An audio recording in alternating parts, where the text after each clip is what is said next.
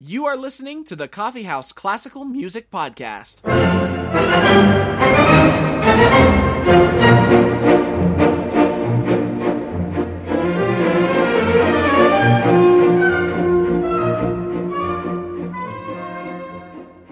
Ladies and gentlemen, welcome to episode 11 of the Coffee House Classical Music Podcast. I'm Asa. And I'm Allison.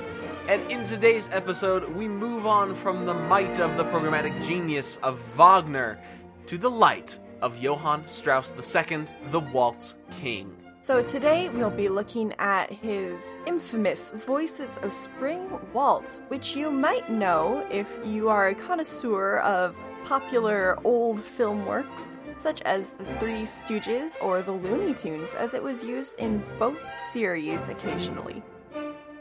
Yes, this is a very familiar piece. Uh, Johann Strauss was a master of entertaining music, and let's find out why. So he was born in 1825, the eldest son of Johann Strauss, who you might recognize as a prolific waltz composer. Imagine that. I wonder how Johann got into, or Johann Jr. got into writing his waltzes. I know. Well, it was because the Strauss Orchestra of his father frequented the Strauss family home as their rehearsal venue, and so little Johann was really no stranger to the waltz scene. He learned piano and violin from a young age, and eventually he could play his father's waltzes from memory on the piano and we have a quote about him learning these waltzes. We boys paid close attention to every note. We familiarized ourselves with his style and then played what we had heard straight off, exactly in his spirited manner. He was our ideal. We often received invitations to visit families and would play from memory, to great applause, our father's compositions. Like father, like son, indeed but despite his father being such a prolific and well respected musician, uh, Johann Strauss Sr. wished for Johann Jr. and his brother Joseph to take other career paths. So they actually attended the commercial studies department of the Polytechnic Institute in Vienna. And Johann was actually ranked first in his bookkeeping class. But apparently, he didn't actually like that career path very much, uh, so he dropped out of the institute and vowed to devote his life to music. Now, apparently, back then, performing music was actually a pretty regulated business. And once he dropped out of school, Johann had to actually apply for a license to hold musical entertainment. And luckily, because of his musical prowess he learned when he was young, he was granted this license. Um, only after proper blessing from the authorities, though, could he gather up his musicians and form his orchestra. Now, his first concert after receiving his license and rehearsing with his gathered musicians was quite a success. Played the prolific and successful works of other Viennese composers, including his own father's works, as well as some fine examples of his own early writing, which critics actually unanimously enjoyed. By 1845, he was well respected enough in the Viennese musical scene that he was offered the position of bandmaster of the 2nd Viennese Citizens Regiment. But despite his success, his own father's massive waltz empire overshadowed his own, and it wasn't until after his father's death in 1849 that he was able to really find a name for himself. He essentially took over his father's famous orchestra and fooled people, it seems, into accepting him because he, sent, he tended to write some of the same stuff and conduct in the same style. And they have the same name, so a lot of people just might not have realized the change of power. My Johann, you've aged well. As we mentioned before, this period in the middle to late 1800s was really quite tumultuous for the European continent, and particularly this area of Germany and Austria and the Prussian Empire essentially and there was lots of political revolution going on. And during the Vienna Revolution, Strauss was definitely on the revolutionary side and expressed his sentiment for this through the music he selected for concerts, such as battle marches or things that weren't very sympathetic sounding to the Empire. That were evocative of like a revolutionary tone. Mm-hmm. However, because of this radical behavior, he was put on what is essentially a watch list for police. interestingly, it didn't seem like he really had much at stake with the revolutionaries' cause, other than he felt like it was probably a good thing to be part of, I guess. And so his once his name was cleared from the police list, he actually aligned his views with the new emperor Franz Joseph, apparently for the sole purpose of job security. And he and his orchestra after this were actually often invited to perform gigs for imperial festivities. And it was at this point that Strauss sort of started to set himself apart from the work of his father and composed Liebeslieder in 1852, which was very different from the stuff that he had composed before.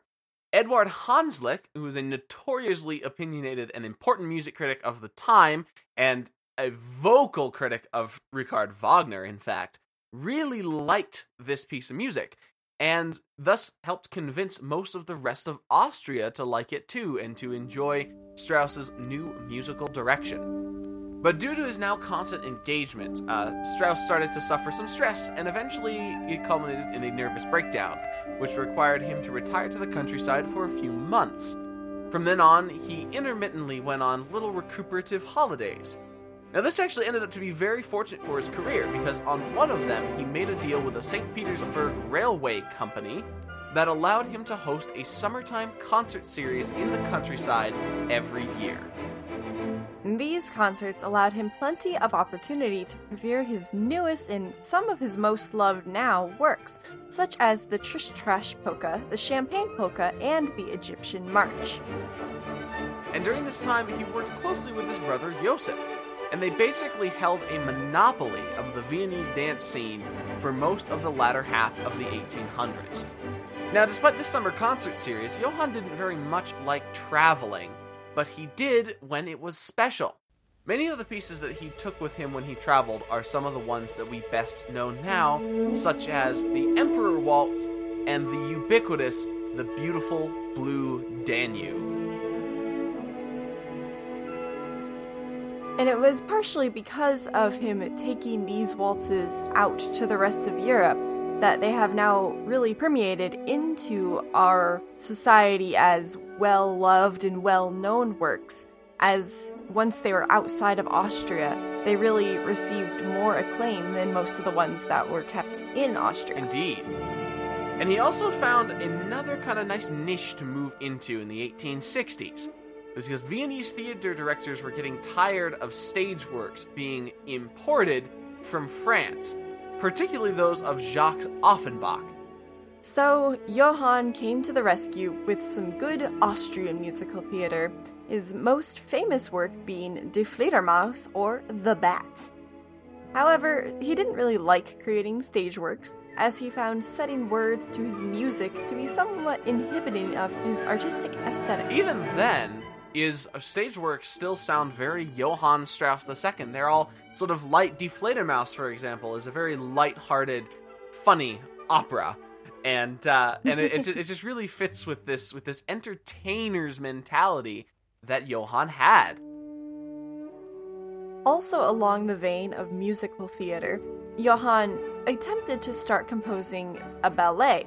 Unfortunately, though, he did not finish it as he died of pneumonia in 1899. So Johann Strauss II's music is often described as, quote, light music, which kind of suggests that it doesn't have much substance or the ability to move an audience.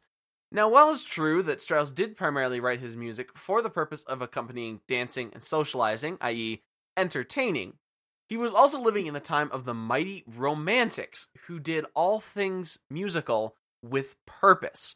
And Strauss was not immune to the Wagner effect and actively promoted the works of Liszt and Wagner, these mighty program music supporters. And we can see this programmatic music mindset appear in Strauss's waltzes even just by looking at some of the titles of his works. Some notable ones that really bring up a picture in the mind include Streams of Lava Waltz, The Wings of the Phoenix Waltz, Marginal Notes Waltz, telegraphic dispatches waltz, and cries of Mephistopheles from Hell waltz, just to name a few of his clever titles. Now, this doesn't necessarily mean that Strauss's waltz were lacking substance. In fact, I think, I mean, if the purpose of music is to elicit emo- emotion, if that happiness and dancing is the emotion that happens, then I think they have just as much substance as the ring cycle. And they definitely serve their purpose Oh, well yes. as people at least tap their feet when they hear his oh, music. Oh yes, it's irresistible. The dancing instinct is irresistible. Now the one that we're doing today is called Voices of Spring. Now each of its four sections suggest things like tweeting birds, babbling brooks, gentle winds, rain showers, and all other manner of pleasant springtime sounds evoking that same programmatic mindset.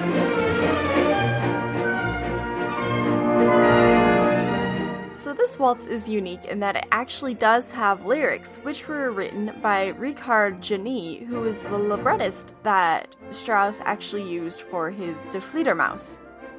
And this further shows that Strauss did support the program music side of things, as the lyrics tell a very clear story that the music is also conveying about the springtime.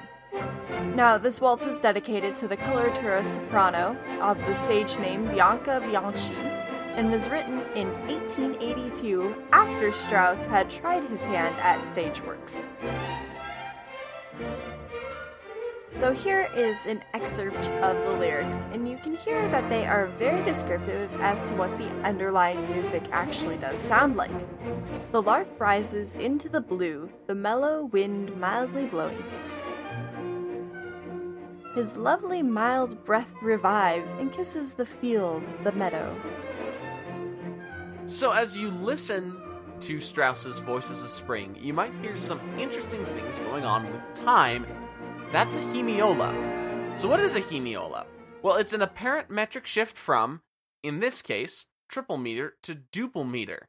Give the waltz kind of a topsy turvy, falling out of control feel, and then it just quietly resolves back into the waltz. This juxtaposition of 3 over 2 this hemiola can be heard in the first theme in running eighth notes of the strings. Because the entire line is slurred, it appears the line extends beyond the three beat bar.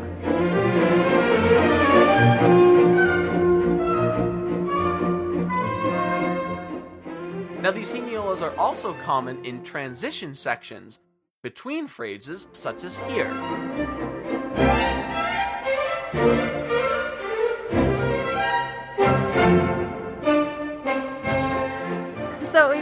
That Johann had written entertaining sort of music that was to be played in dance halls and at parties, which were basically the dance clubs of the time period. So let's go to the club with Johann and figure out what it is about his waltzes, including this one, Voices of Spring, that makes them so danceable. And it really helps that Strauss, from a young age, was a master of the waltz feel, which over time had been perfected in the genre to fit the three step waltz dance. Now, a hallmark of the waltz is the hierarchy of beats. Beat 1 is very heavy and tells you exactly where the bar starts, and then beats 2 and 3 are consecutively lighter and bouncier.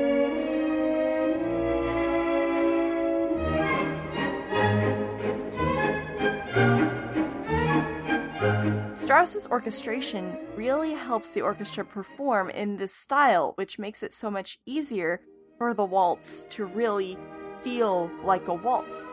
He does this by putting lower and heavier sounding instruments right on the downbeat, and then he puts the higher strings and woodwinds on the following beats.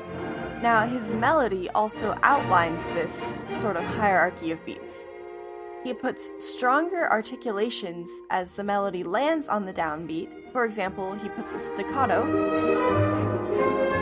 which serves to isolate the beat with some silence and makes it sound more emphatic and important as compared to beats 2 and 3 that follow. So, as you've been listening to this podcast, if you felt the urge to get up and dance, to put on your period clothing and just take a waltz, then you're not alone because Johann Strauss was a master of this form, and Voices of Spring is one of the most entertaining pieces that I think he ever wrote. Of course, it was used, as we mentioned, in so many things, um, so it's found a place in our modern life in in kind of a comic sense. I feel like a lot of waltzes are kind of comic, but I think they're kind of meant to be, as they are meant to bring happiness and joy to one's life. So, Indeed. I think it's very easy to see why Johann Strauss Jr. was known as the Waltz King. And thank you very much. This has been the 11th episode of the Coffee House Classical Music Podcast. I'm Asa, And I'm Allison. and we will see you again next time. The Voices of Spring Waltz, the Vienna Blood Waltz, the Tales from the Vienna Wood Waltz, and the Blue Danube Waltz were all performed by the European Archive. You can find the Coffee House on iTunes or Google Play. Like us on Facebook and remember to share with your friends. You can email us at coffeehouseclassical at gmail.com.